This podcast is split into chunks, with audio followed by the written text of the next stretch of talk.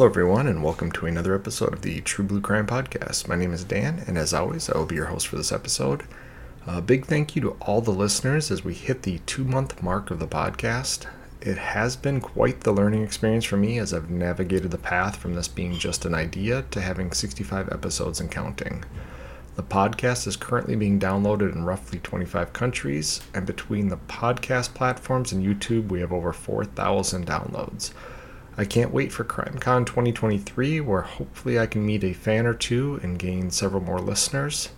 And today's episode focuses on the victim of a terrible and senseless crime because it was a suspect who got all the attention. But before we get into it, let's cover the business side of things. If you would like to get updates about what the podcast is up to, please like and follow the True Blue Crime Productions Facebook page. More information can be found at the show's website at www.truebluecrimeproductions.com. And if you'd like to email me directly, my email is truebluecrimeproductions at gmail.com. If you can, please support the show via Patreon. Any donation level helps and will help ensure I can keep making free episodes of the podcast and expand the podcast in the future. Any donations will receive a shout out in a future podcast and a thank you message from the host. For no cost whatsoever, please rate and review the show on whatever platform you're listening to it on. Thanks so much, and without any further ado, let's dive into this episode of True Blue Crime. The invention of the airplane has done more than just expedite travel around the world. During World War II, airplanes made warfare a true three dimensional fight for the first time in history.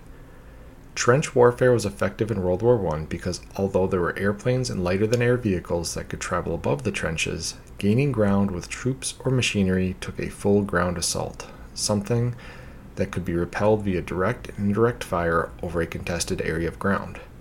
The result was because machine guns and semi automatic rifles could mow down entire companies of soldiers across the lines, very little ground was gained or lost during the war. In fact, more U.S. soldiers died of the flu during the final battles of World War I than by enemy fire. But the advent of larger planes that could travel further changed the battlefield of World War II.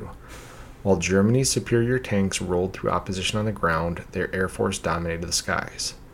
But by 1944, Germany was stretched thin and was war weary.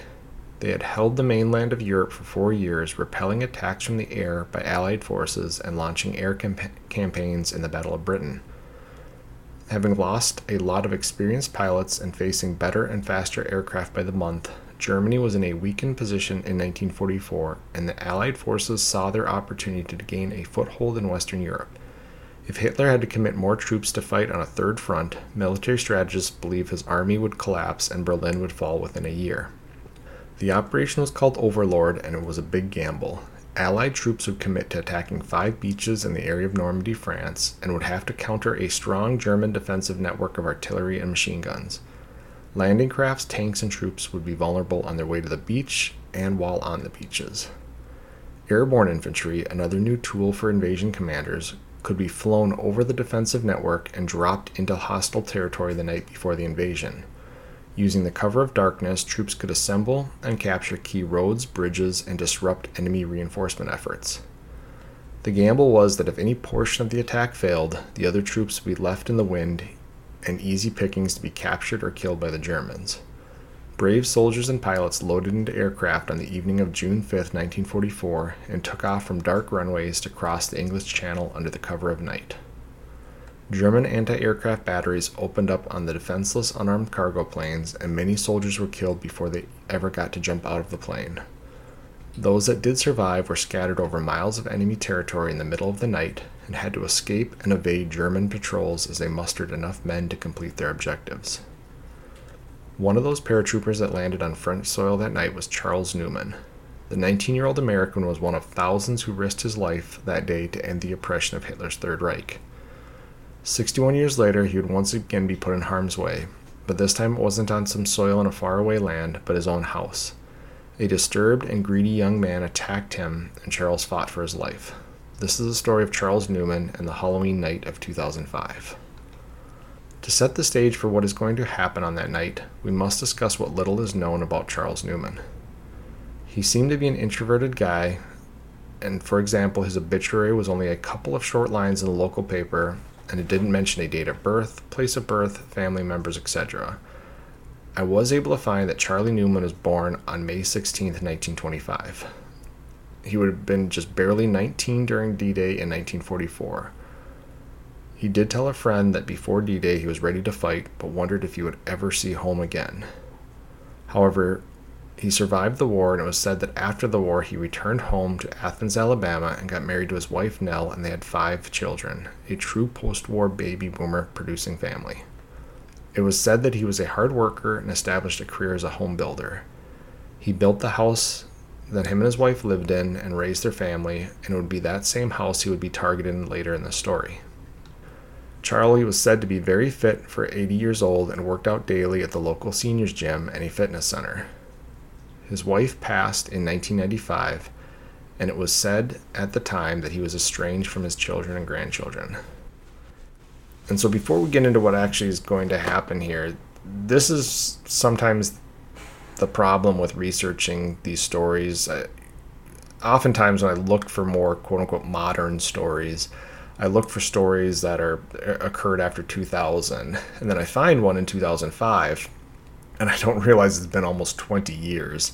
Uh, so in reality, that is a little less modern than I actually would like, but oftentimes they aren't covered as well either, especially these singular crimes that don't really capture the national attention or, or anything along those lines. Now, some parts of this crime or, or this crime story, I should say, are going to kind of reach national attention, uh, but most of it at the time was pretty local and it was either a combination of Charlie being this kind of shut in guy. Again, his wife passes in 1995, so she's been gone for 10 years at the point our story begins. It sounds like in that time period after his wife died, he might have had either falling outs with his family or just the kind of distance was built between him and his family. And because it said that he was estranged from his son and his grandson at this time. So maybe it was just the one son. He he has uh, I think it's another son and three daughters. So maybe he was involved in the other children's life. But again, there isn't a lot of information about Charlie, and that's kind of one of the the downsides to this story is when you research it, all you find is about the the suspect and what happened with the suspect. You don't get a lot about Charlie. So you know, I spent a, a good amount of time trying to dig up stuff about Charlie, and then I was able to find a date of birth for him. I was able to find what a couple friends said about him, and kind of piece it together from there. But but in reality, I'm not getting a whole big snapshot of, of what his life was like between. Uh, even World War II and uh, 2005. It just you get these these little snippets here and there. So putting that together, I just wanted to really get as much out there as I could because even uh, one of his friends and an article that I read, uh, she wrote the local paper trying to get a write up on Charlie and his life because she felt like there was wasn't a lot of attention given to Charlie in this case. And as I said, his obituary is the, is the shortest that I've seen. I get a lot of information from uh, obituaries. Uh, a lot of times that's where I will find date of birth, place of birth, family members, anything along those lines. His literally was that he passed away on October 31st, 2005, and that's about it. So uh, I really had to dig up the rest of the stuff, but I got what I could out of that, and uh, I said, it, it, now there's going to be references to Charlie being kind of this mean old man uh, he definitely does seem to have somewhat of a out from the, at least from the outside, kind of a Scrooge McDuck type uh, appearance to him. At least that's how he's described to a certain degree. Uh, he lives in this house, doesn't come out much, but then then you talk to some of his friends or, or you read the sources from some of his friends saying he's this energetic guy for 80. He works out every day, so he's definitely going out into the community Uh, it just maybe he was one of those people that if you're close to him, you're close, but if you're not, he keeps you some distance away. And we did see that a lot with a lot of World War II vets that returned, especially those that saw heavy combat or these paratroopers and, and the guys at D Day, where they formed very strong, very close bonds to to some of their fellow soldiers and then some of those soldiers died and it's just it's a an emotional toll that they go through. And when they came home, there there was obviously going to be things like PTSD and connection problems and all that kind of stuff. And and we didn't have the resources we have today. So a lot of these world war ii vets you know they, they were just basically okay go back to being farmers or or working for the post office or whatever you were doing before you left for the war or you find a job when you get back. And and yes you know you save the world per se but you know now you just go about your life and and again there weren't the resources that soldiers have now and I think a lot of that stuff carried with these guys. Um, my great uncle uh, was a decorated World War II veteran, and he came back and didn't talk about a lot of the stuff that he did during the war until he was kind of in his last years of life. He got diagnosed with cancer, so he knew the end was near, and he wrote down in some memoirs some of the stuff that he experienced when he was over there. And I mean, some of it is just heart wrenching. Some of the stuff that that he either had to do or that he did and he wishes he hadn't. And uh, again, it's something, and he couldn't even talk about this stuff until he went to a 50th anniversary of the Battle of the Bulge. So this was in the uh, winter, it would have been of 94, 95, somewhere around there. Uh, and he met a bunch of his, his fellow soldiers that he hadn't seen in like 40 plus years and again, most of these guys they just came back and and kind of put their head down and just went forward with life as they could. And, and but I think that again, there's some long term effects of that that especially when with Charlie losing his wife in 1995, I think you know once you lose somebody close to you and your rock and the person that you know that you love and, and again I'm making assumptions here I don't know Charlie. I didn't know his wife. I didn't know their relationship, but I'm just basing on most of the time. You know, he was with. It seems like he was with Nell, his wife, for 50 years until she passed. So when you're with somebody for 50 years, usually when they pass and and there's a loss there, there can be that return to just that isolated feeling and, and everything like that. So what we have here again is Charlie, World War II vet, hardworking guy. He's actually in pretty good shape for 80 years old, and and he's got you know, five kids and a whole bunch of grandchildren, and it's going to be one of those grandchildren that become one of the key points in this story. Uh, his grandson, who's named Derek Newman, had been friends with a boy named Andrew Lackey since the fourth grade. And at some point in time, Derek told Andrew that his grandfather, Charlie, had a vault in his house and it was full of cash and gold bars. And the vault was supposed to be a special room built under the staircase. And we'll get into it later in the story, but it's unknown if this was even true. But what is more likely, this is going to be a result of, of a child or preteen or teen's overactive imagination and one up storytelling. Charlie's World War II veteran status and a nice house likely sold the validity of the story, and the idea of Charlie living as some type of rich miser in his house was born. And so when I say this, you know, when you have kids, uh, that that whole one-up storytelling, somebody's going to say, "Hey, I've got this rich uncle or this rich grandfather, and he's got you know, a huge house and a couple fancy cars and." and he's got all this money and and then you know it's going to see another boy who's going to step up or girl and say oh yeah if my grandfather has this or that so it's it's unknown if that was the case here or if this is again just over imagine overactive imagination between Derek and Charlie and Derek's oh yeah my you know grandfather was in World War II and maybe he came back with all these gold bars that he took, you know, because there was a lot of war souvenirs. That's that's something that in current time it's much more difficult for soldiers that are that were serving in say Iraq or Afghanistan or like when I served in Kosovo. Before we were leaving our, our base in Kosovo, uh, we had like a full on investigation to every article that we were bringing back. So every piece of clothing, uh, obviously your standard issue stuff, but any usually had a couple items of civilian clothing. You had you know some souvenirs, some stuff you bought at the the PX. Uh, maybe some stuff that you bought out in sector uh, at some of the shops or, or something some of the families gave you as a gift but all that stuff got literally looked at piece by piece. You had to lay it all out on this this giant parking lot that we were on to make sure that we weren't bringing home weapons or explosives or anything that we had found while we were in sector.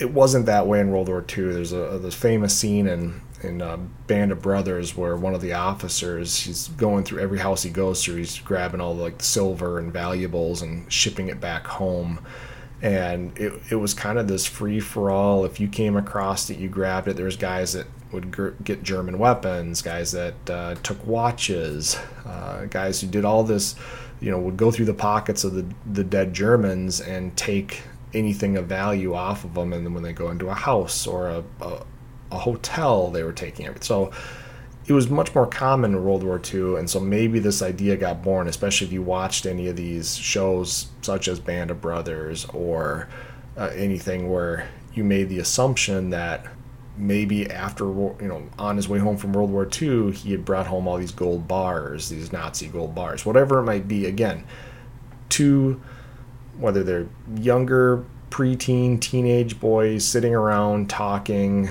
building up this idea that there's this safe in this house, this vault full of gold bars and cash.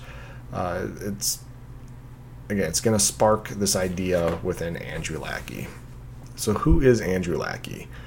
Andrew was born on October 29, 1983, in Alabama, to parents Michael and Sharon Lackey.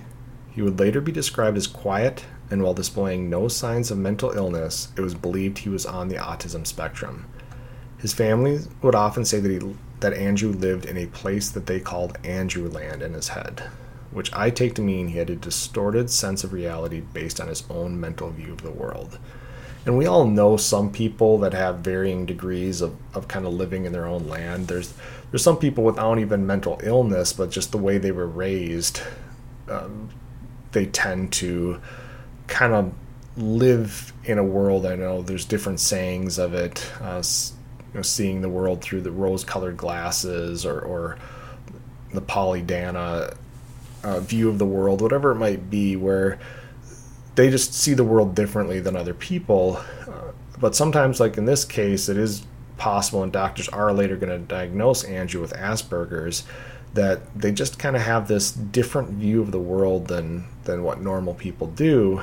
And those closest to Andrew said he just kind of lived in this world all the time. He lived in his own little own little place in his head. And this goes back to the time, even as he was an infant, his mother would say that he refused to nurse and almost starved to death as an infant. And when a doctor suggested bottle feeding, he would only drink from the bottle if he was looking away from the person giving him the bottle. And now I raised three boys with bottle feeding, so I know that infants often when you give them a bottle like i just remember my kids just kind of like staring off at other things around the room as they were drinking and i think more or less they were kind of bored. They just didn't always want to look at you. So when when i read this i immediately went back to raising my three boys and and seeing them you know as i give them a bottle they're just kind of drinking and looking all around taking everything in around them so I, I don't know that it's that uncommon for kids. I don't know a lot. I guess none of my boys on a given bottle just sat there and stared at me, but maybe a difference of they look at me from time to time, and in this case, Andrew never looked at his mother, so she just made note of that.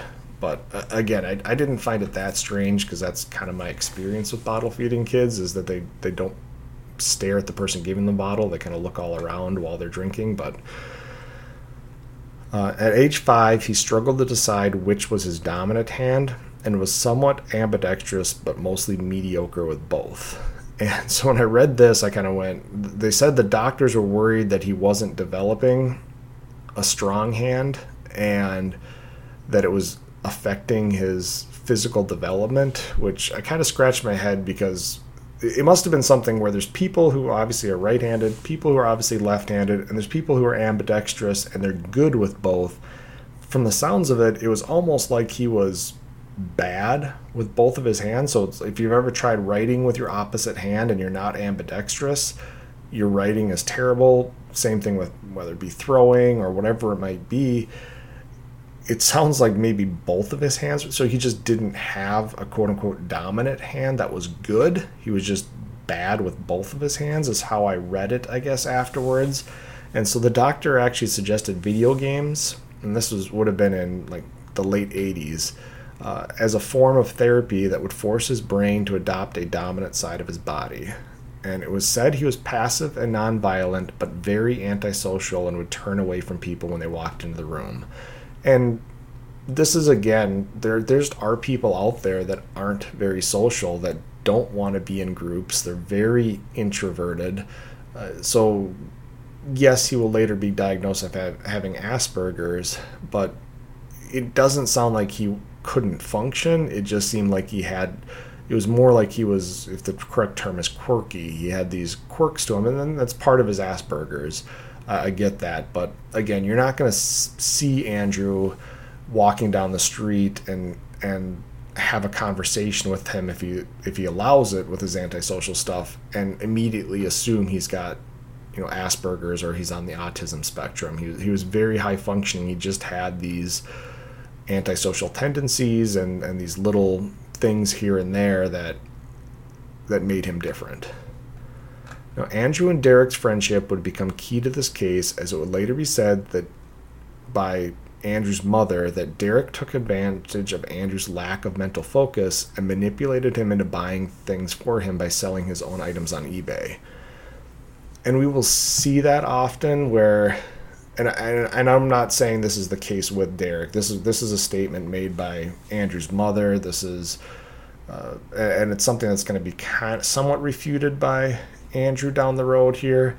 But when you've got a, a, guy like Andrew who's who's got Asperger's, he's got this friendship with Derek, and by all means, everything I could read was Derek didn't have Asperger's or anything. There's sometimes where either knowingly or unknowingly that friend can take advantage of the other friend where Andrew was looking to try to keep this friendship and wanted to impress or keep Derek happy. And so it's unknown how much there was influence there or how much it was just a natural thing where Andrew felt that he wanted to keep Derek as a friend. He was going to buy things for him and, and different things. And we see this in relationships, uh, romantic relationships, where material items are used as, as a means of happiness, of a means of keeping that person in the relationship. Uh, so again, it, it, happens. I don't know how much of it would have been intentional on Derek's part. I don't think we'll ever know. It was just definitely something brought up by Andrew's mother at one point, uh, worth discussing and it would be learned later through a forensic examination of Andrew's computer that as early as January of 2005, Andrew was using the screen name Jacob to discuss with another user named Damien6 about an upcoming heist he had planned.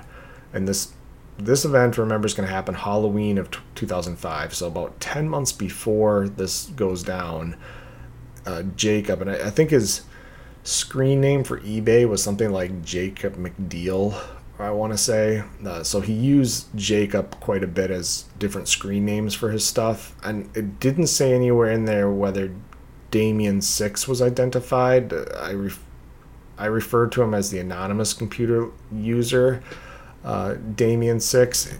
I I would assume if police were able to link this to Derek, that that would have been part of the story.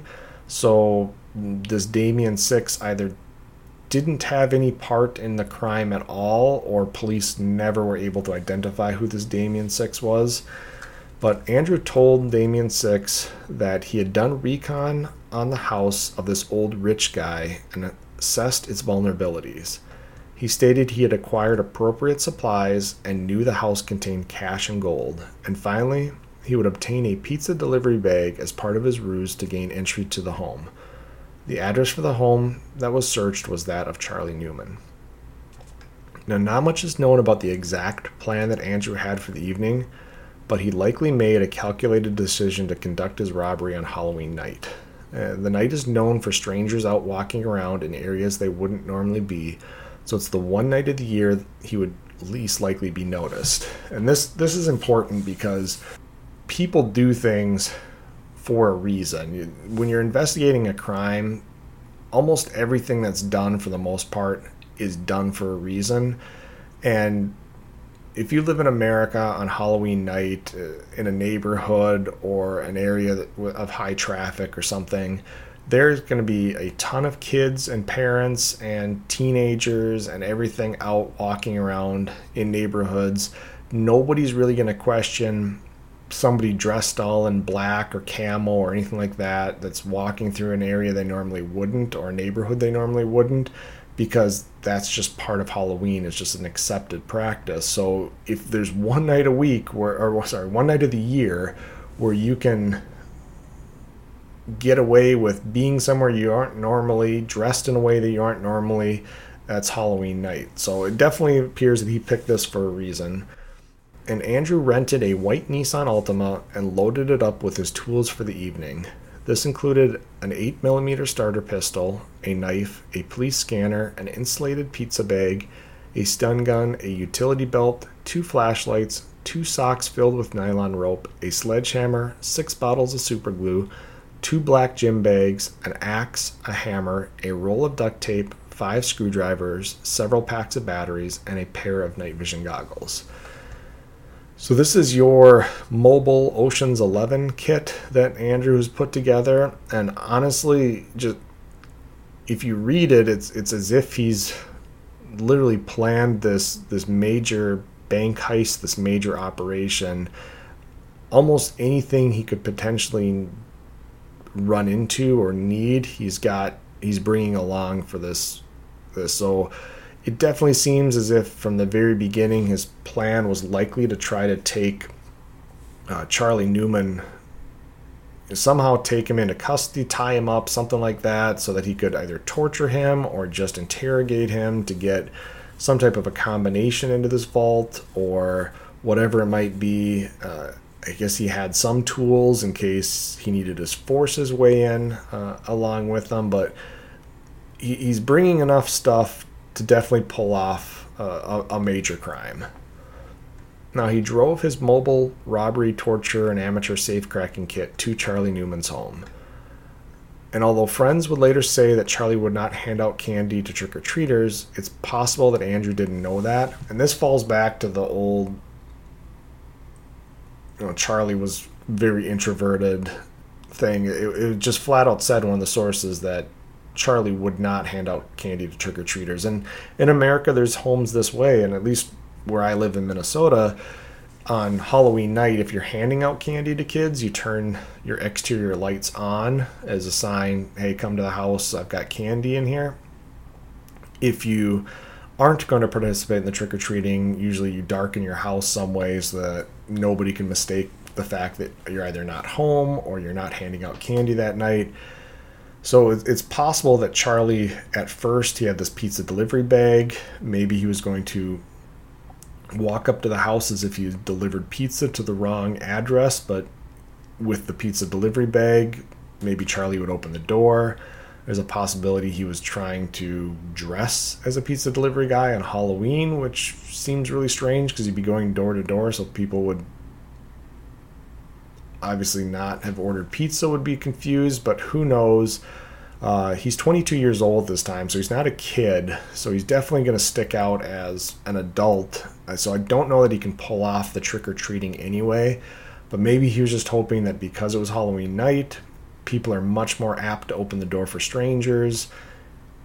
If Charlie did participate in trick or treating, it'd be a very easy way to get the front door open and into the house. Uh, now, the downside to that is there's a lot more people out moving around as eyewitnesses.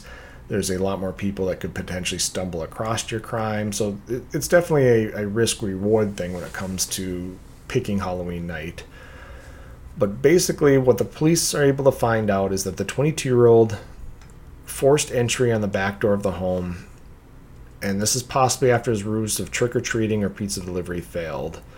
Uh, and Charlie had put on his pajamas, and upon hearing the sound of the entry, he called 911 from the home phone. And instead of staying on the phone, he kept it off the hook, and the recording of that 911 call would actually be used as evidence in the case. And as the dispatcher tried to get someone to come to the phone, he she heard voices over the phone. And this is what we've talked about in the past. This is 2005. Yes, cell phones are in regular use at this point, but not everybody has them. And in most cases, people who are elderly and just didn't have a need for it for socialization probably didn't have one. And the home phones at this time, as they still do, have this advanced 911 system. So as soon as that phone call is connected to the 911 center, they know exactly which house the call is coming from. And the dispatcher, it's their job to try to get information. So I'm sure they started by trying to get somebody to the phone, but then as they're hearing these voices, they're listening to what's going on.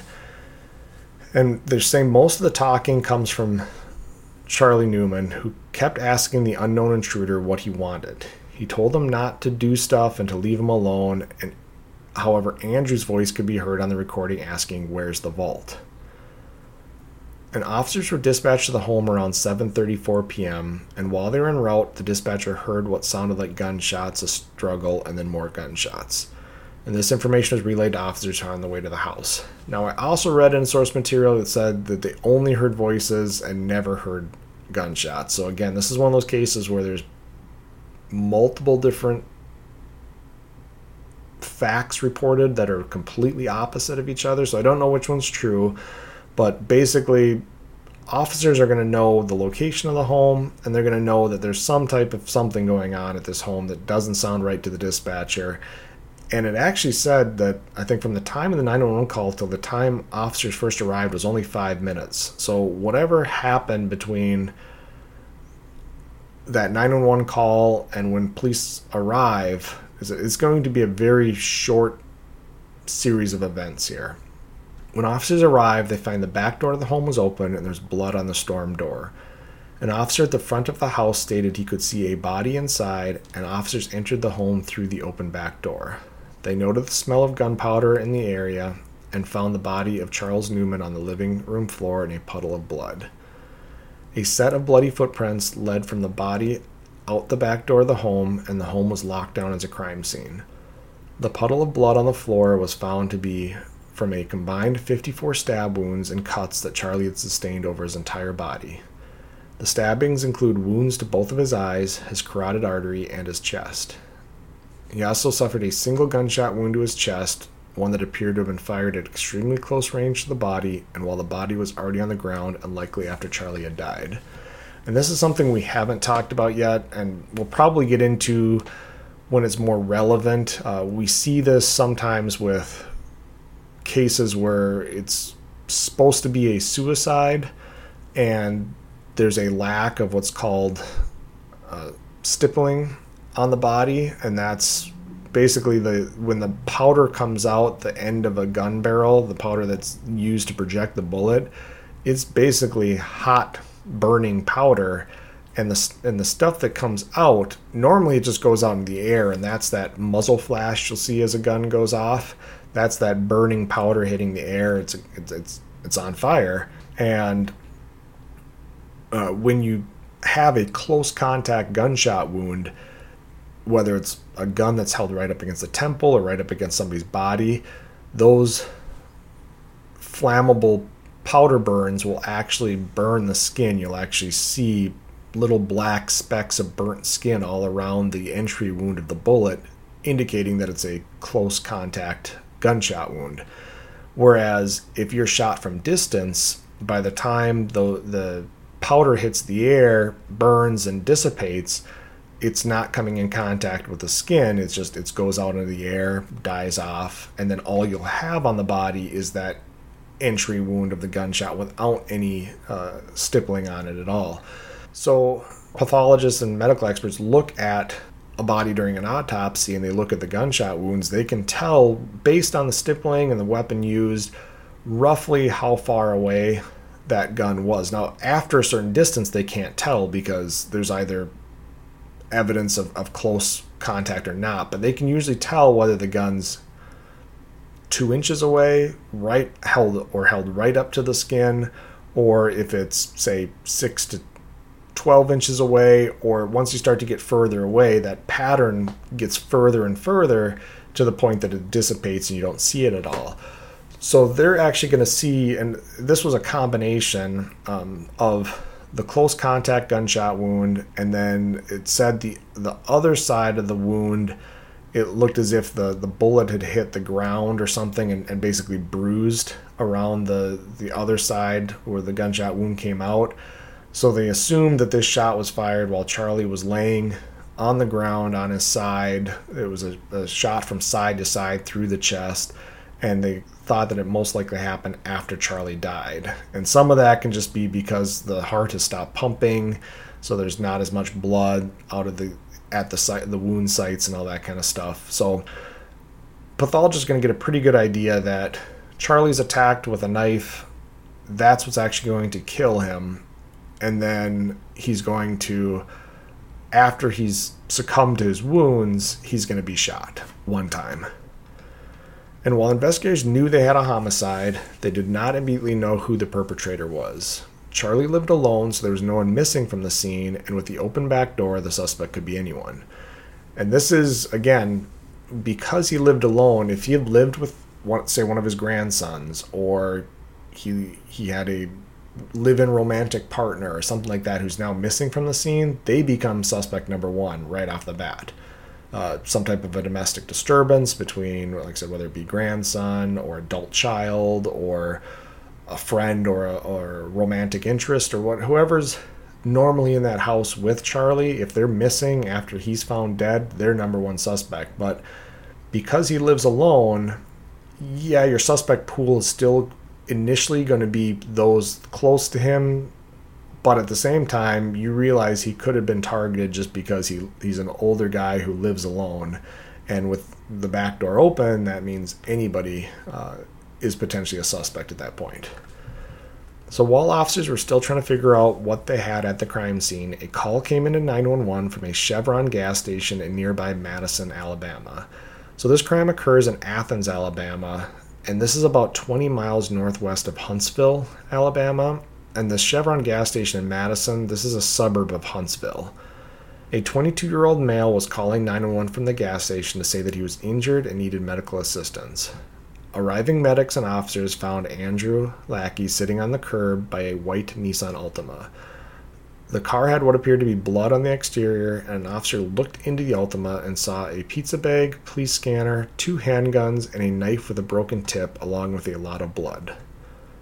And then it said there that Andrew lifted his shirt and had two gunshot wounds in his chest. Later, it just said one gunshot wound he was treated for. But no matter what, officers are going to, of course, going to ask where he was when he was shot, what he was doing when he was shot, and Andrew tells them nothing. He he doesn't want to tell them where he was or how he'd been shot because, of course, he had committed a crime and while he was while he was shot, and he had to have known that that Charlie was probably dead at this point. And given the circumstances, officers had their dispatch check with neighboring agencies to see if anyone had the report of a shooting or stabbing, and nearby Athens replied they were investigating a homicide that had just occurred.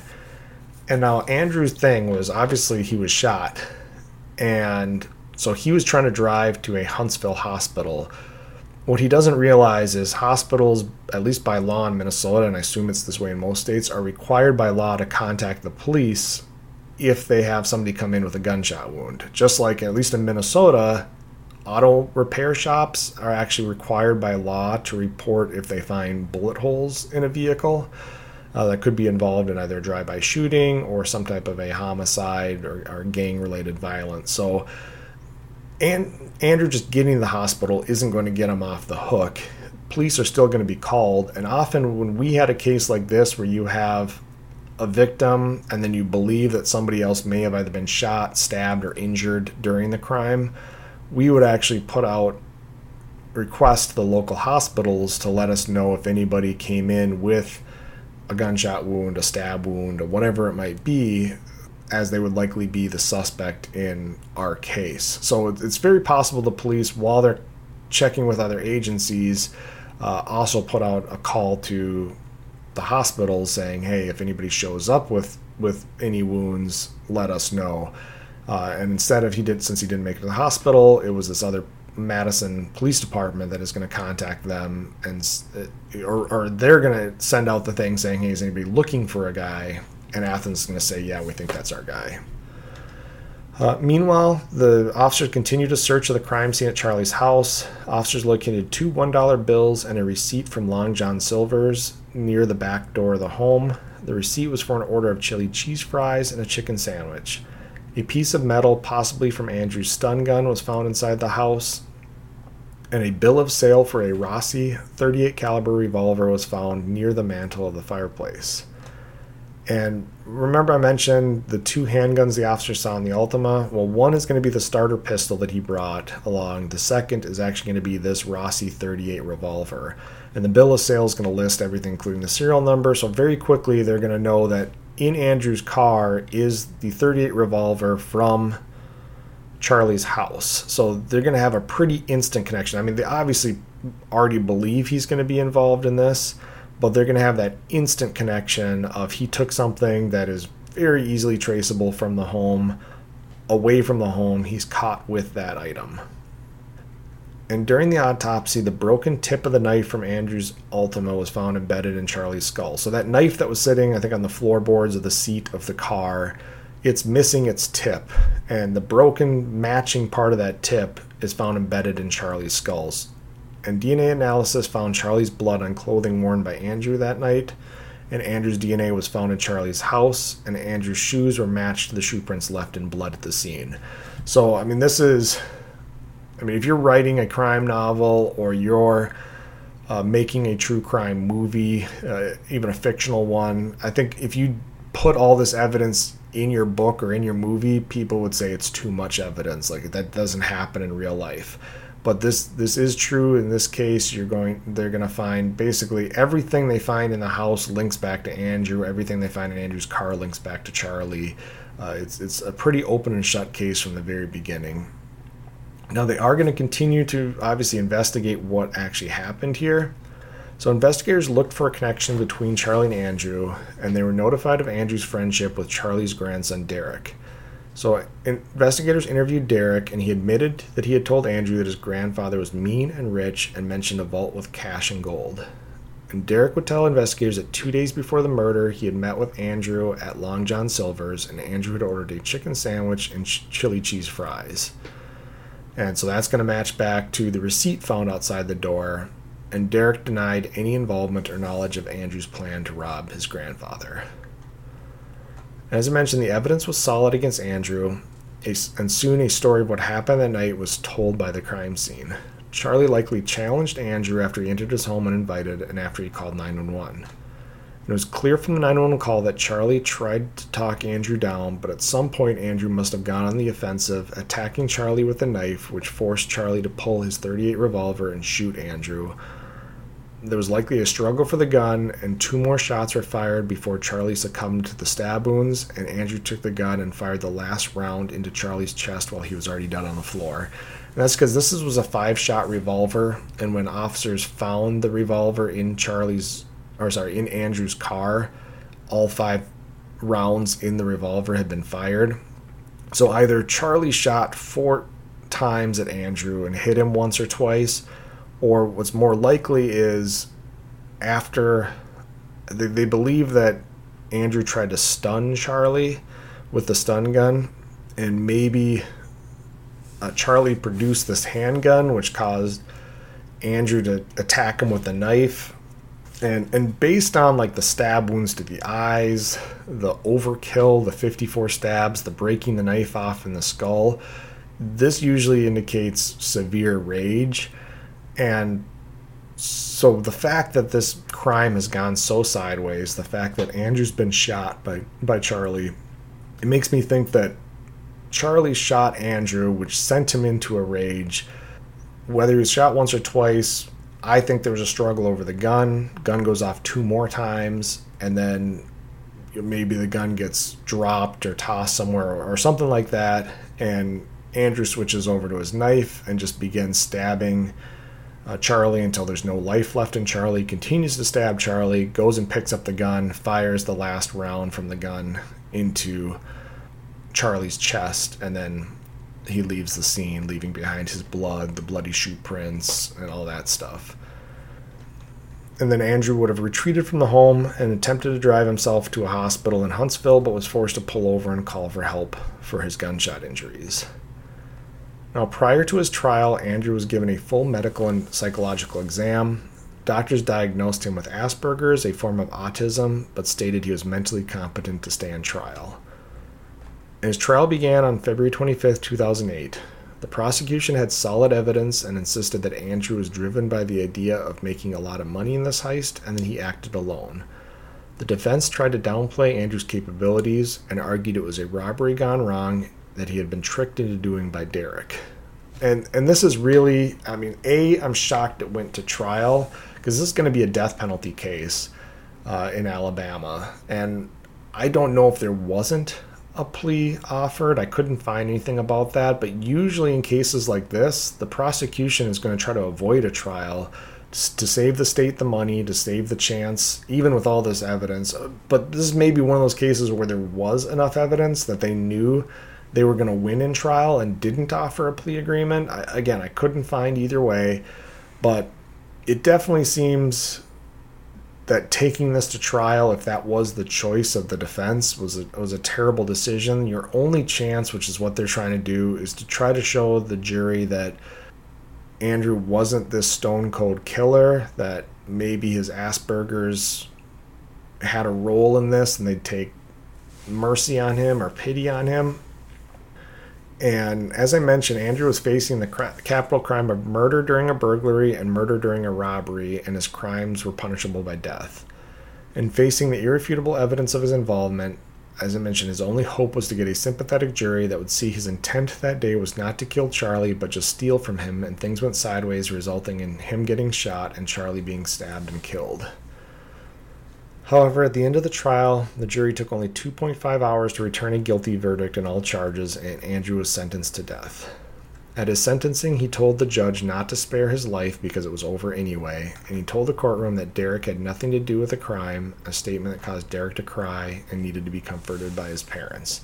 And we've talked about this several times over. There's a lot of times where a prosecutor doesn't want to pursue the death penalty because they worry that the jury is going to have a difficult time sentencing somebody to death. But this is one of those cases where the evidence was so strong that Andrew was involved in this crime that really there was no question. The state, all the state had to do was prove that the crimes occurred and prove that Andrew was the one that did that, and it was simple in this case. And then the jury has to look at that and, and really they don't have much of a choice either. He committed the crimes, the evidence says so. The crimes are punishable by death. They sentence him to death. And he was sentenced to death via lethal injection under Alabama law. And this sentence drew the typical protest from people opposed to the death penalty, but Andrew's diagnosis of Asperger's added fuel to the fire. Andrew's mother had testified in the trial about how her son had always had trouble relating to others and felt his Asperger's contributed to his decision to commit the crime and those against his sentence felt he was being put to death for something he didn't fully understand at the time that wasn't right.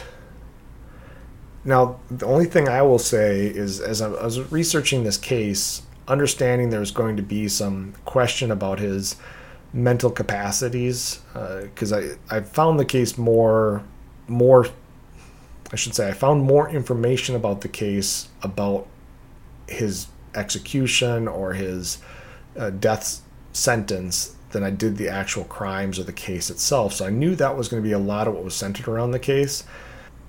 The the way that he planned this out for 10 months, the way that he loaded up that car with everything he thought and I had to rent a car so that it wouldn't be linked back to him if if somebody saw the car. Uh, he again, the police scanner, everything was premeditated to be able to commit this crime. As I mentioned, it was almost like an Ocean's Eleven style crime. Of course, I also understand he didn't go to that house that day wanting to kill Charlie. At least it doesn't appear that way. I mean, he took an 8 millimeter starter pistol. That's not really going to kill someone in, in any type of a quote unquote gun battle. And he has the knife, which really at that point in, in a gun battle, the, the, the saying is don't bring a knife to a gunfight. So it definitely seemed like his whole hope was to be able to gain entry to the home, secure Charlie, get information about where the vault was, break into the vault, take the items, and go. And now I also didn't see anything about a mask or him trying to hide his identity, and that brings into question, I guess, that part of the mental planning. Maybe he did, and it just wasn't mentioned. But I guess that probably weighs onto the side of maybe he did have some mental deficiencies because he thought out this whole plan, but then what is he going to do afterwards? He breaks into this guy's house. The guy lets him take a whole bunch of gold bars and cash and just leave, and, and nobody's going to be able to link. I mean, his police pretty quickly linked him to the crime through his grandson. They're not going to think that he's going to get linked to this crime after the fact. So he had the capacity to plan out and execute the crime. He maybe didn't have the capacity to fully understand the the long game, but this is this is where again this case is so you can be on the fence one way or the other. Now Andrew's death penalty conviction was automatically upheld under Alabama law and was upheld by the courts. Andrew attempted suicide in prison and was unsuccessful and after his suicide attempt, he wrote a letter detailing how he wished to abandon all other appeals and accept his fate and die via execution. However, a second appeal had already been entered on Andrew's behalf, and he had to write another letter requesting the appeal be stopped and to no longer be represented by any advocacy groups on his behalf. And so, what happened here was basically as soon as he got convicted and sentenced to death, there's a lot of anti death penalty groups comprised of lawyers and uh, researchers and all kinds of uh, people that will jump in and on in this case andrew's behalf they will file these appeals. It doesn't always have to be now there was an automatic appeal which is under alabama law i guess automatically right after the conviction there's appeal just to check to make sure everything was done right in the trial. But then there's going to be these additional appeals that as we've seen, can sometimes go on for years and years and decades and decades that will be filed by these various groups on the person's behalf. And so, what Andrew didn't know is that the second appeal had already been filed on his behalf, and he basically had to write a second letter because he wrote one letter saying he wished to not make any further appeals and wanted to just be put to death. And they kind of said, Well, okay, but there's already an appeal out there, so what do you want to do with this one? So you had to write another letter saying, withdraw that appeal and I'd like to die. Now, uh, that same, I think it was the same advocacy group that had wrote the, wrote the second appeal, tried to get a judge to order Andrew to go through another psychological evaluation to see if he was capable of making this request, and the judge ruled it wasn't necessary and that Andrew was of sound mind enough to make this decision and this is going to fall into a whole slew of, of legal issues here. As we've seen before, if somebody's sentenced to death and they want to die, if you deny them that, are you denying them what they want? Or are you denying them their right to die? It just it becomes such a legal minefield when somebody wants to die because you'll have people that are arguing saying they can't be of sound mind if they want to die, but you have this person saying I am of sound mind and you can't deny my request. I, am not putting any more appeals out there. I've been sentenced to death.